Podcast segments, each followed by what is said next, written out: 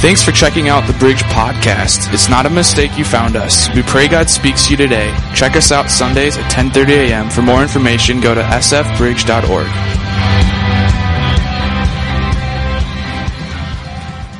What's going on, everybody? I'm Pastor Chris, and obviously I'm not with you today. The COVID bug has hit one of our kids this week, so keep us in prayer. That's why I'm not with you today, but I have a friend of mine, not my dog, but I have a friend of mine today.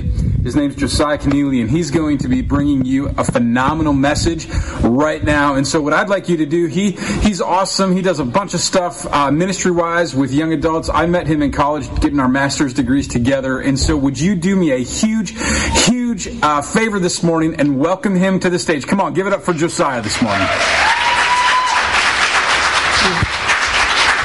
Good morning, Bridge Church. Welcome to church and welcome to Jesus. I just want to say, like Pastor Chris said, my name's Josiah. I'm thrilled to be with you. I found out Friday morning that I was going to be here and pinch hit for my good friend, Pastor Chris Vincent. And we're going to pray for the Vincent family in just a moment. But if you love your pastors, if you're grateful for them, can we just show them a round of applause and give our thanks? And just give our gratitude to Pastor Chris and Heather. They just give their lives. They invest their time, just their energy, so much into you guys, into this congregation. And it's just amazing to see what God's doing. Amen. Amen. And one last thing. It is so good to worship Jesus with you guys. Really exciting. And can we just give God a shout of praise? Can we give it up for God one more time?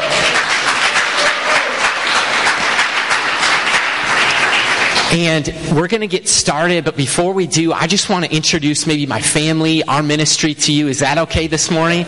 Awesome. There's just going to be a few slides. We'll get started with this first one. We have the honor and privilege of pastoring college students at Normandale Community College in Bloomington, Minnesota, about 45 minutes away, not very far, just the south side of Minneapolis and the Twin Cities. And Chi Alpha stands for XA, or Christ's Ambassador. And how many of you know that the college campus can kind of be known as the devil's playground? It can be kind of a dark place. And we just want to give our lives and shine a bright light into a place that can sometimes be dark. And we had a different graphic, different logo. And what's crazy is one of our students, even in the midst of a pandemic, online, virtual education, all that, she designed this. And it's just so cool. It says XA stands for Chi Alpha. She wrote Normandale. And just an example of what God can do with our gifts. We bring... Eric Samuel Tim says our natural, and God uses his super. And it's just really an honor to be with you this morning. A little bit about us. I'll show you the next slide. My wife could be summed up as #adventure. She's so much fun. She's a bundle of joy. And one time we were dating at the time. We've now been married almost 4 years. But we were dating, and I just, in passing, said, "Where's your favorite place on planet Earth?" She said, "The Grand Canyon." I was like, "Never been there. We should go there sometime." And on March 16th, 2017, it was the day before St. Patrick's Day. I said, "Hey, you want to grab breakfast really early tomorrow morning?" And it might have been a giveaway because I am not what you would call a typical morning person, or I was not at the time, but she said yes. Praise God, because I had tickets booked from Minneapolis, MSP Airport, down to Arizona, and she came. Breakfast happened to be at the airport, and we caught a quick flight to go to the Grand Canyon to spend not very much time there, but I had one important burning question. I said, "Would you come on a lifelong adventure with me and marry me?" And she said, yes. And if she had said no, by the way, I would have just said, "Push me." But she said yes, thank God, and this is 3 months later, about 90 days later, June 30th, 2017, we got to get married. Since then, our life has been a little bit of a blur. We now have a daughter. Her name is Aurora. She turns 1 this week. Are you kidding me? That's That's our daughter, and they are live streaming this morning. So hey, babe, hey, baby, baby girl, daddy will be home soon, but thanks for tuning in. If you're watching online, we just want to say welcome. Welcome to church. Welcome to Jesus. We're excited to have you. Hopefully you can come back next week and just a little bit more of a normal morning. Pastor Chris will be preaching. And so one other slide I just want to share. This is really exciting news. Aurora's going to be a big sister. So we have another baby K on the way. And like I said, it's been a blur. God's moving in our life. We are passionate about the next generation. We just want to create resources like a podcast to help talk about reaching young adults in our world today. So this is our podcast. We also wrote a book this quarantine pandemic. We just didn't want to come on outside the other side of a pandemic empty-handed. You know what I'm saying? And we're continuing this morning a message series called The Life Edit. How many of you were here last week, Pastor Chris? It's available. If you have not watched last week's message, it's on YouTube and it's on Facebook. I know it's on Facebook for a fact because that's how I watched it. And so if you have not watched it, it's called The Life Edit. It's a brand new series here at The Bridge. And Pastor Chris really outlines the vision and the direction, kind of where we'll be going, if that makes sense, if you will. And what's crazy is one of the things he said that stood out most to me in his message is he said, if we only focus on what was, we might end up missing out on what could be. Amen? You tracking this morning? And that's crazy. I just want to laser focus in on that for a minute. If we focus only on what was in our past, we might actually miss what could be, Pastor Chris said last week. And the crazy thing is I was driving here and I was looking at two things. One was the rear view mirror. And it's pretty tiny. It's pretty small. The other, I was looking out the windshield, which somebody just said, praise God. It's good. He knows how to drive. They gave him a driver's license. He's got a baby and a baby on the way. Dear Lord, help him. At least he can look the right way. But our future with Jesus, we have a bright hope. We have a hope in heaven. We have a changed life here on earth that eternity has been eternity past. We're in the midst of eternity present. There is eternity future, and we have good news. But we all have a past. We have a rear view, and it's okay to glance in it from time to time, but we want to spend more time looking ahead to what's to come rather than getting stuck in your past. Because one of the most popular questions we get on the college campus, can I get past my past? And the answer is yes, you can, and you will, and Jesus will help us. But it's going to take adjusting some things in the process and submitting, surrendering, letting go of control. So can I pray this morning? And then we'll open up God's Word to Philippians chapter 4. Dear Heavenly Father, today we just pray for the Vincent family, their household right now, our pastors and the pastors of this house. And I just pray, God, that you'd heal them, that you'd help them, that you'd show them today that they're loved, that they're on heaven's radar. And for the person who came in or is streaming, tuning in online, who's hurt, they're facing some hurdles, some challenges in their life. They're maybe hung up on something. God, I just pray for breakthrough, miracle power to take residency in their heart, that you would change their thinking, and that they can be helped in Jesus' name to get past their past. And all God's people said, amen. So we're going to turn to Philippians chapter 4 in your phones, in your Bibles this morning, and we're going to have some fun because church should be fun, amen? This is a life-giving church, I heard somewhere.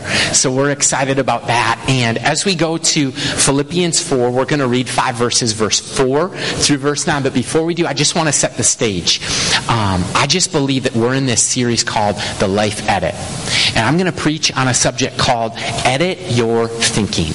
Because I think there's one small area of our life that actually impacts every area of our life. And it might be small to some, but it's actually seismic when we consider the scope of things. It's significant. It impacts every day, every place that we go, our work, our home, our family, our future, our finances, our relationships, our friends. It touches every aspect of our life. In fact, our thoughts are the foundation upon which we build our lives. And so if you can change your thinking, you can change your living. If you change your thoughts, you can change your life. life. But there's a problem, a really massive problem. It began in the beginning when there was a thief that came to steal, to kill, and his intent was actually to destroy. And if you allow it, that is exactly what he'll do with your joy. He will steal your joy. He is a thief. He will kill your joy. He's a murderer. And he will just steal, kill, and destroy your joy. And if he gets your joy, that's your strength. Nehemiah wrote, the joy of the Lord is our strength. And if we allow the enemy to take an inch, he'll actually take a mile. And that's the way it is with our joy and with our thinking. And it starts with deception. It began in the Garden of Eden. And deception, he's a deceiver. He's a liar. But deception makes a path for disappointment. And disappointment can lead to discouragement, which can lead to dark thoughts, which can lead to depression, which can ultimately lead to defeat. And this morning, I think that we really need to take our thinking and allow God to change it and edit our thinking. I came to give somebody hope because I think that there's somebody either live streaming or in this room who's really struggling with depression, with anxiety, perhaps with suicidal thoughts. I know that in our world, you don't have to go very, very far or be an expert to know that we've had a hard year in 2020. Mental health challenges are off the charts. Anxiety, off the charts. Depression, suicidal thoughts. People who were okay before are realizing that they're not okay anymore. And we're going to lean into our thinking and experience victory. Amen? Yeah. Amen. So let's read Philippians 4, verses 4 through 9. This is what it says. Rejoice in the Lord always. I'll say it again. Rejoice. Let your gentleness be evident for all. The Lord is near. This is key. Do not be anxious about anything, but in every situation, by prayer and petition, with thanksgiving, present your requests to God. And the peace of God, which transcends all understanding, will guard your hearts and minds in Christ Jesus. Did you catch that? There's more, but in the peace of God. Anybody need that in your life? Just by a show of hands, an amen. A round of applause if you want some of the peace of God in your life. Finally, brothers and sisters, whatever is true, whatever is noble, whatever is right, whatever is pure, whatever is lovely, whatever is admirable, if anything is excellent or praiseworthy, think about such things. Whatever you've learned or received or heard from me or seen in me, put into practice, and the peace of God will be with you. Come on, somebody. Welcome to church. Welcome to Jesus. And I want to talk to you today about edit your thinking. I like emojis. Anybody like emojis? So my sermon notes, we're going to have fun. I told you church is life-giving, church is fun. And anybody like that little guy? Anybody ever sent that one via a text message to somebody? Maybe you're like, perhaps. And then the other one, it's like our thoughts, right? And there's going to be three things. I really hope you'll take notes, maybe in the margins of your Bible or a journal or in your iPhone. Like I literally did that last night in my phone and shared my notes with you. So there's going to be three things that you really want to laser in and learn on that really we're learning today. And the first one is to renovate your thought life. Renovate your thought life. And what do I mean by that? We spend collectively millions of dollars and individually thousands of dollars renovating our homes. We take hundreds of trips collectively or dozens of trips to Menards, Home Depot, Lowe's, and the local hardware store because we like DIY, do-it-yourself projects, right? During the quarantine and the pandemic, there's a popular HGTV show that swept across the nation, the world, and became popular in our home, and it's called Fixer Upper. Just raise your hand, make a round of applause if you like Chip and Joanna Gaines from Waco, Texas. And if you have no clue what I'm talking about, here's the brief synopsis of the show. I would think that many of you have heard of it, but if you haven't, and here's what they do. They buy the worst house in the best neighborhood they can. Track it. So they find a house that maybe the bones are good, maybe the foundation is secure and a good structure, but maybe it's not. And then they find a good school district, a nice neighborhood, and they find the worst home, and they buy it for cheap. Then what they do is they come and they have every man's favorite day. Demo Day. Praise God. And what's a demo day, you ask? They bring their hammers, they bring their sledgehammers, they bring their axe, and oh my gosh, they just pound out the countertops, they rip out cupboards, whether there's a support beam or not, they just rip out entire walls. And the open concept is really trendy. You know what I'm talking about?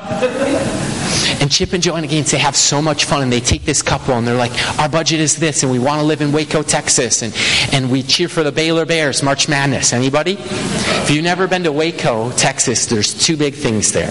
One, the Baylor Bears.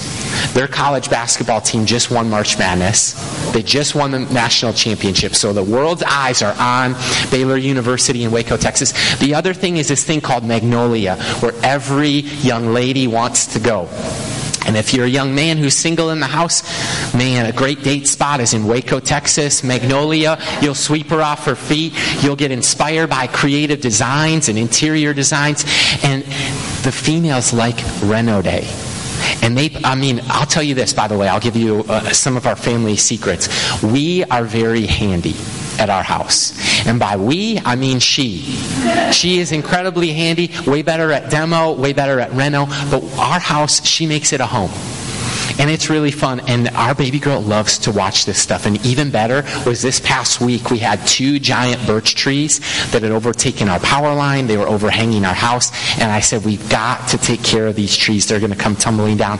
We'd rather get some help. And it was better than TV. My daughter, 1-year-old, she couldn't be taken away from the window. She was just glued. I had to change her diaper. She starts crying because she wants to watch the guys in their hard hats and their vests chop down the trees and do some demo day. Then there's a pile of brush and a pile of wood. We just start going to town, and it's been a fun weekend. I'll be honest, I'm a little sore, but if you pray for me, I think I'll make it through the message. We'll be okay. I call us Lumberjack and Lumberjill. We were just going to town on the exterior of our home, but we renovate our houses, right? Anybody done that? Anybody go to frequent flyer miles at Home Depot or Lowe's or Menards? You have some fun and you're like, yep, we're season ticket holders here. We go up and down the aisles and they know our names. They watch out. They move their carts out of the way because we're coming through. And we've been to Home Depot at our house. We've been to Lowe's. We've been to Menards. There's another place, Ace Hardware, is in our neighborhood. And we have fun renovating our houses. But I would look at this. We spend all this money. I'd said tens of thousands of dollars, maybe individually, collectively millions. But how much time do we stop and think about what we're thinking about? And renovate our minds, our souls, our spirit, our interior. We spend all this time and energy and money, and rightfully so. I'm not saying it's a bad thing. We do the thing too. But I want us to pause and think about, what are our dominating thoughts? What are you thinking about? What gets you out of bed worried late at night? What wakes you up earlier than your alarm clock and you're stirred and you can't go back to sleep? Those are the thoughts that we're talking about, taking an inventory and renovating our thought life. And this is what Paul says. We'll talk more about Paul in a minute, but verse 4, he says, rejoice in the Lord always. I'll say it again, rejoice. And did he say when it's convenient? Did he say when your team wins? When you get that check? How about when the check's missing? How about when work calls and says there's no more work? How about when stuff hits the fan and life is hard? The struggle's real sometimes. And in our minds, in our thoughts, if we're honest, we've all been there. I've been there, you've been there, and we've been there. Where we need renovation in our thought life. And what we need to do is out with the old and in with the new. I really think that that's what renovation is all about. And we do it, we're good at it with our visual spaces. But what about the invisible places that the enemy wants to invade, but God wants to take residency? And I think just like there's good and there's evil, there is a battle for your mind, for your soul, for your spirit. And I think that it's significant, and we want to dive into that just a little deeper, out with the old and in with the new. But how many of you guys know that it's uncomfortable a lot of the times to take a stab at, like, what are you thinking about? Did you know how many thoughts the average adult thinks in America per day? Any guesses? Just shout it out. A million? That's a good guess. 100,000, very good guess. 55,000 thoughts on average every day. Did you realize also that over half of them are the same thoughts you thought yesterday? and another 25%, which when you add yesterday's thoughts and then today's thoughts, half of them are negative. That's 75%. The majority share of our thought life is the same, similar old patterns of thinking.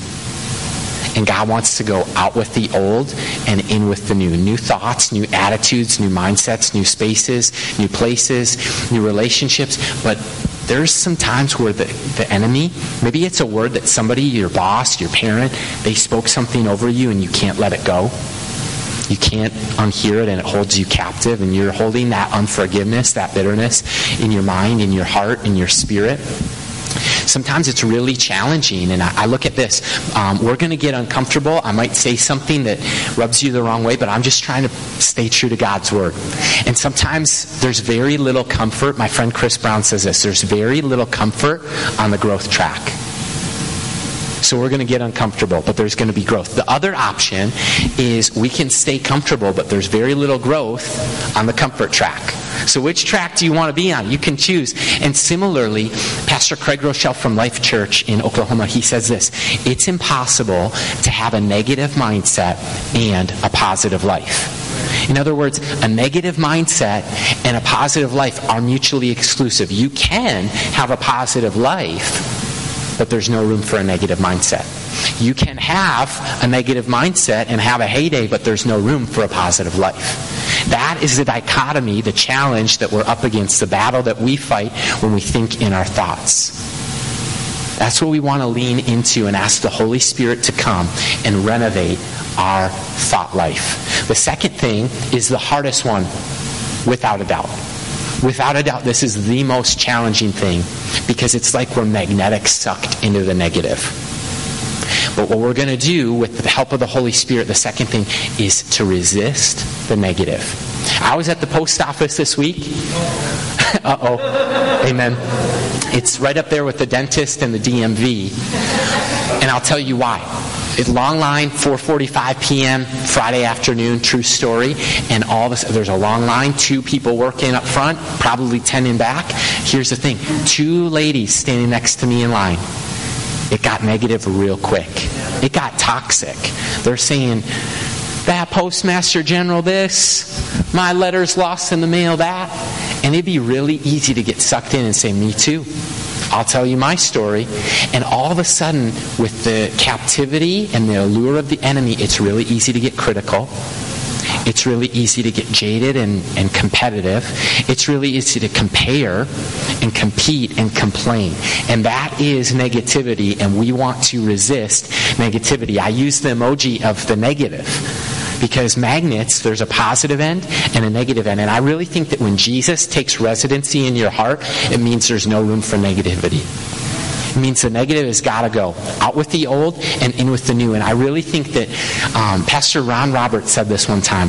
If you have the joy of the Lord, you ever met somebody like this? You got to notify your face. We should be the most positive, uplifting, encouraging, life-giving people on planet Earth. But we got to remind ourselves. We got to renovate our thinking. We got to resist the negative that sucks us in. And what he's saying right here is to have the mindset of Christ.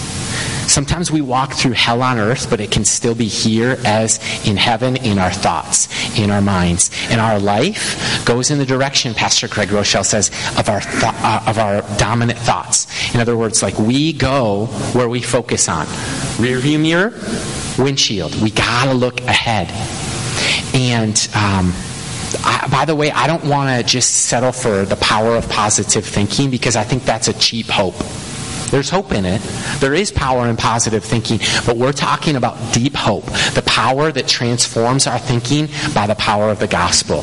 We just celebrated Easter, Resurrection Sunday, and there is one who overcame death, hell, and the grave. And we need to start thinking like it. We need to start living like it. Amen? Yeah.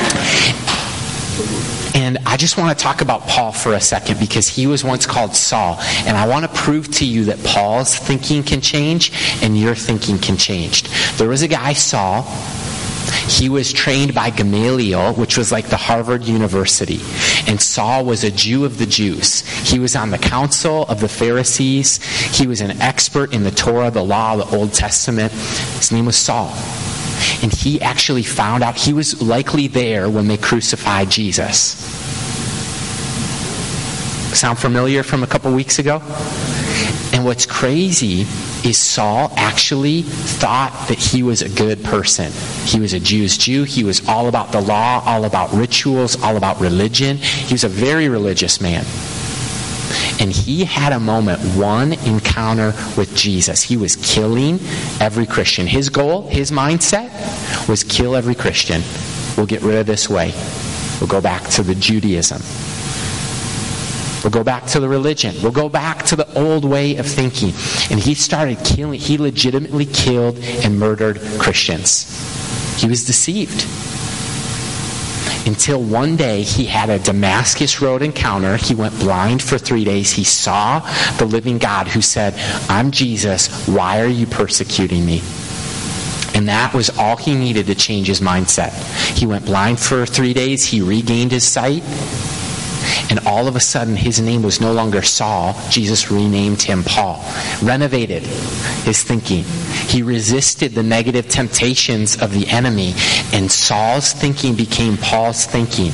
And he writes us this letter to the church in Philippi and to the church in Elk River, St. Francis. Now then, Philippians. It's a letter. But here's the thing about the church in Philippi. They didn't even have enough people to start a Jewish synagogue. You needed 10 men to start a Jewish synagogue. They didn't have 10 men. They had some women. One of them's name was Lydia. She was a dealer in the purple cloth. She made purple shirts, purple robes, royalty. She was well paid. She was wealthy enough as a woman to own property and to own a home. And they made it a place of prayer. That's where Paul, who was Saul, planted the church. You know, Paul, who killed Christians and then became an apostle missionary, he started planting churches, life-giving churches, and this is where he stopped, and then he was imprisoned in Rome, and he writes this, "Rejoice in the Lord always. I will say it again, rejoice." Isn't that countercultural thinking for somebody who's chained and stuck in prison? I would submit to you that it is. I think I would complain. I'd compare. I'd say, but this isn't just, this isn't right. I need out. I'd complain. I'd compare. I'd compete. I'd try to find a way out of prison. And that's not what Paul's doing. He's writing to the church that he planted in Philippi, the Philippian letter. We're reading Philippians 4. And he says, this is mind-bending. Do not be anxious about anything. My anxiety rises through the roof at times, and I've never even been to prison.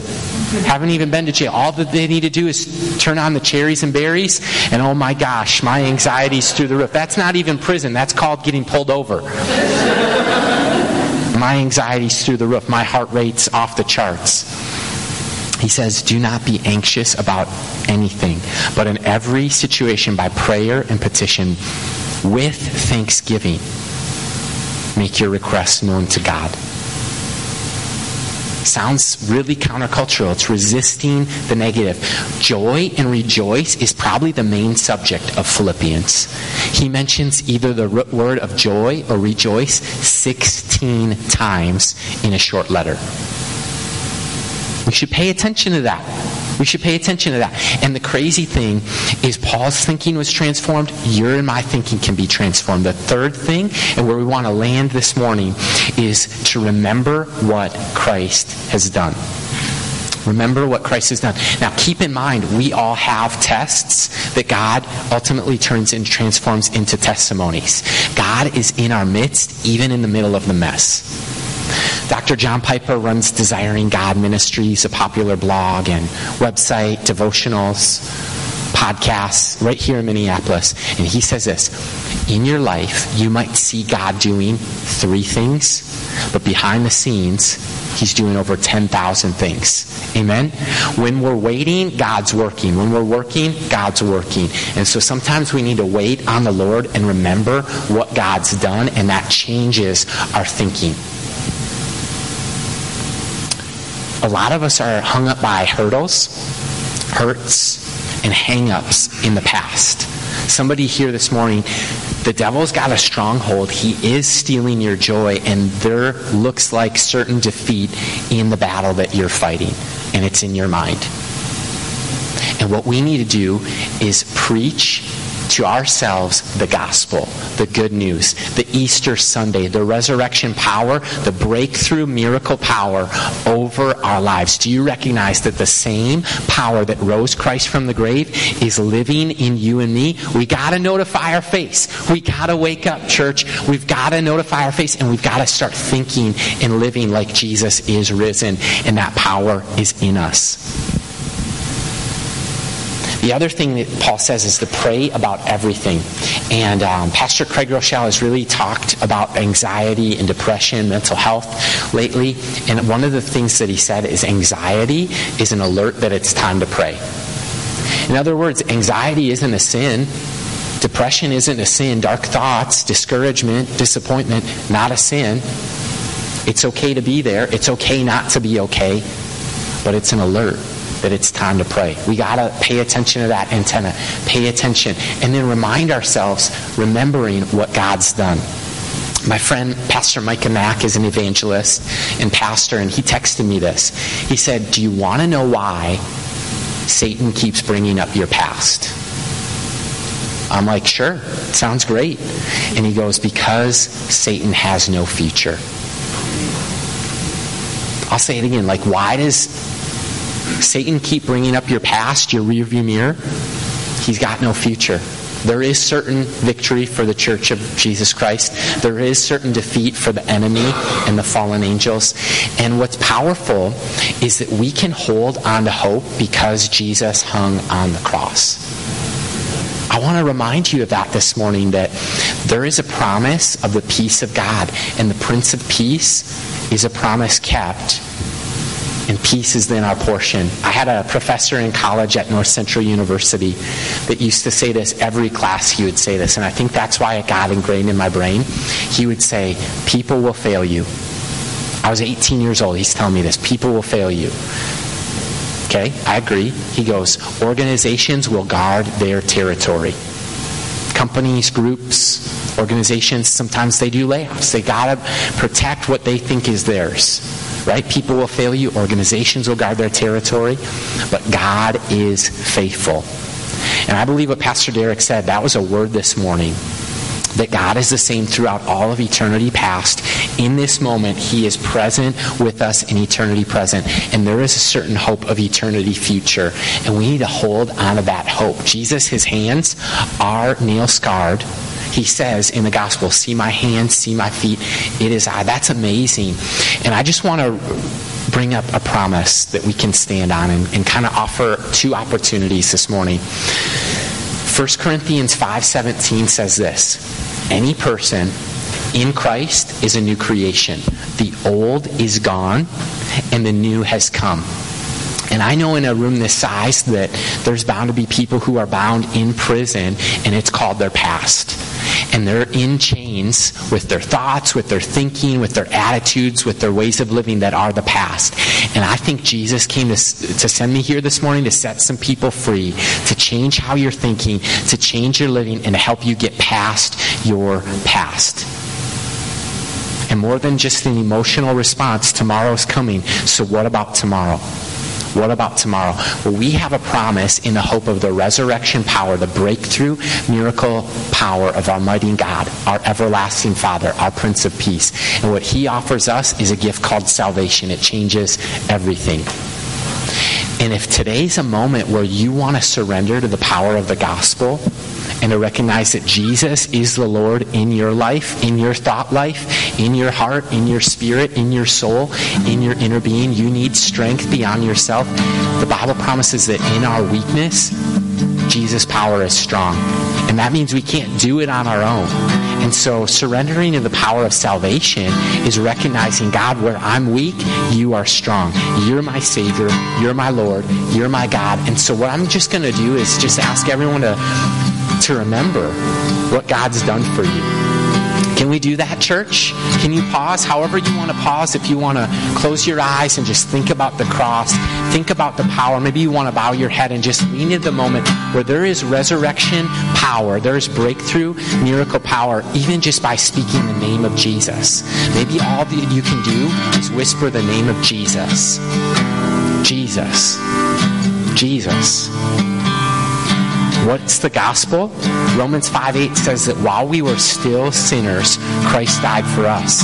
John wrote that greater love has nobody than the love of a friend who would lay their own life down for others. Pastor Greg Laurie from Harvest in California says that Jesus came to pay a debt he did not owe because we owed a debt that we could not pay. That's good news, my friend. And maybe in the world around you, your world right now, it's all been negative news.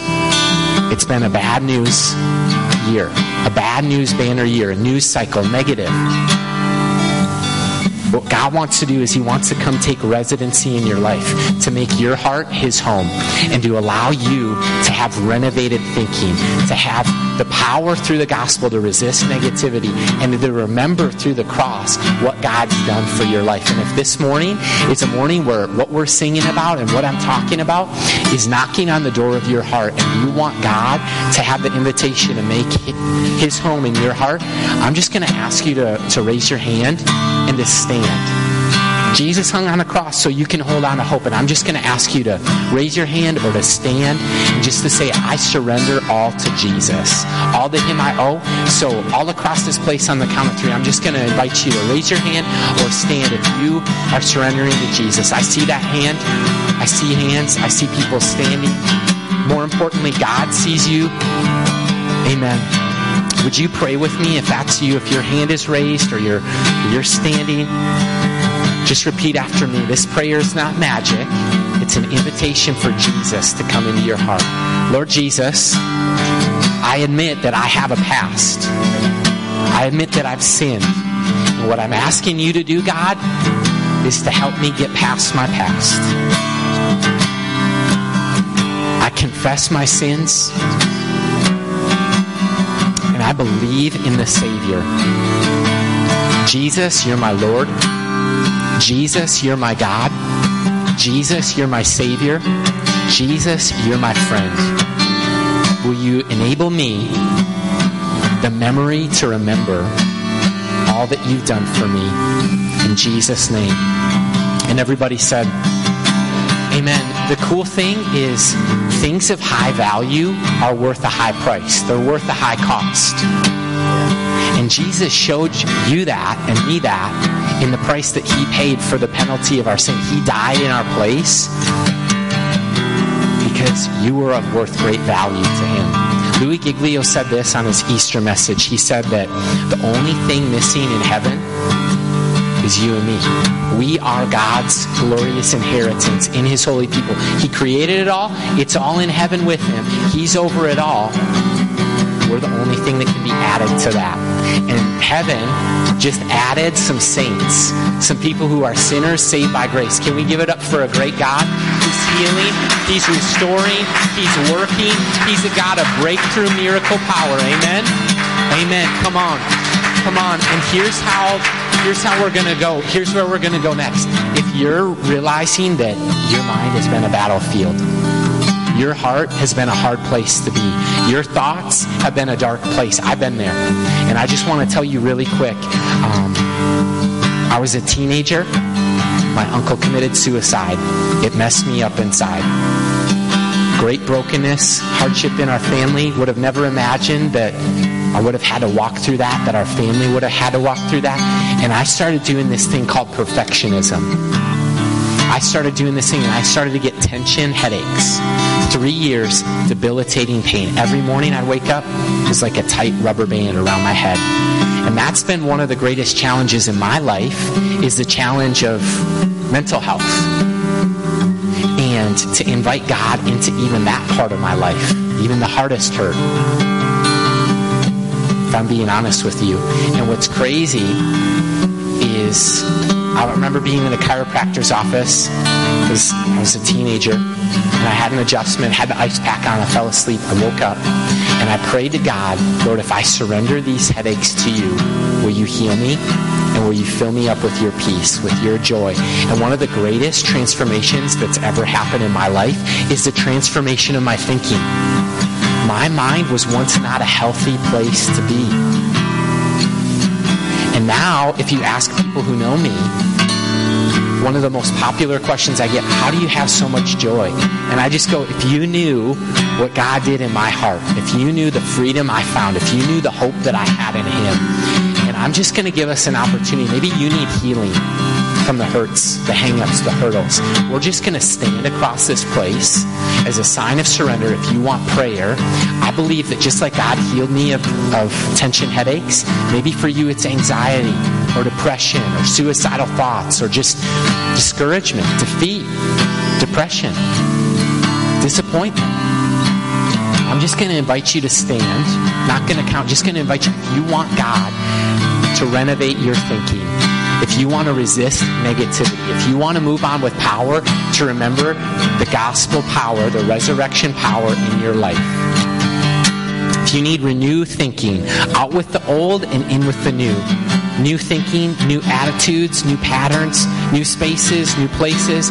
And it's okay to feel like we're in construction sometimes because it's a process, and that's okay. But what God does is he rebuilds. And sometimes he has to tear down walls. We're going to have a wall tear down moment, but then he renovates, he restores, he rebuilds. And it's amazing the transformation of we can go to depressed to joy. He turns our sorrow into dancing, our mourning into joy. Here's how we're going to close, is I'm just going to pray. I'll teach you one of my prayers, my favorite prayers. And throughout church history, this has been a popular prayer. And all you do is you take your hands and put them down like this. I'm going to invite you, if you're standing, if you're seated, just to have a moment of surrender with God, a hands down moment. God, you can have my life, even my thought life. God, I surrender. Maybe you need to speak forgiveness to that person. Maybe you need to confess bitterness this morning and lay down and surrender and to forgive. And that's how we're going to do. We're just going to take a moment, let go of any negative thoughts, any darkness, any discouragement, depression, anxiety. In Jesus' name, God, we surrender to you our thoughts, our life, in Jesus' name. And God, as we now flip our hands up, would you just fill us up? God, would you fill us up with your breakthrough miracle power? Will you fill us up with joy, with hope, with peace, with the confidence, with the reassurance to know that there's resurrection power living in us, that you are good and you will never let us down. Do you receive it? If you receive it, will you say amen? Amen.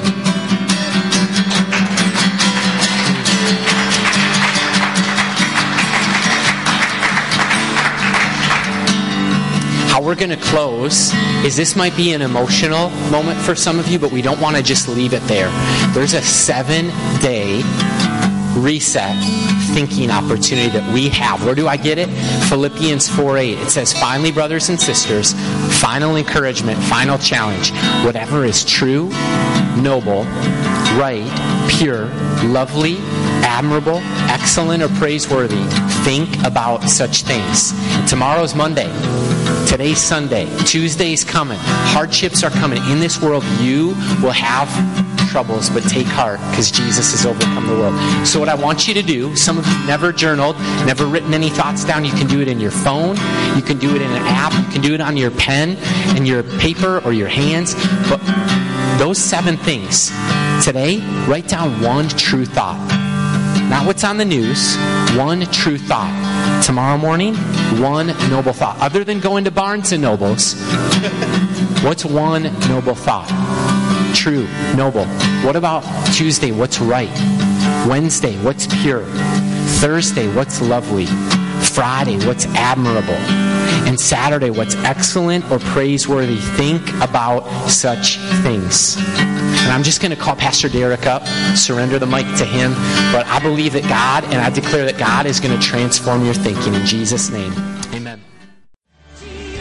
This has been a podcast of The Bridge Church. Have a great week. Stop in Sunday sometime and visit If you would like to give, you can do so online at sfbridge.org. Have a great week.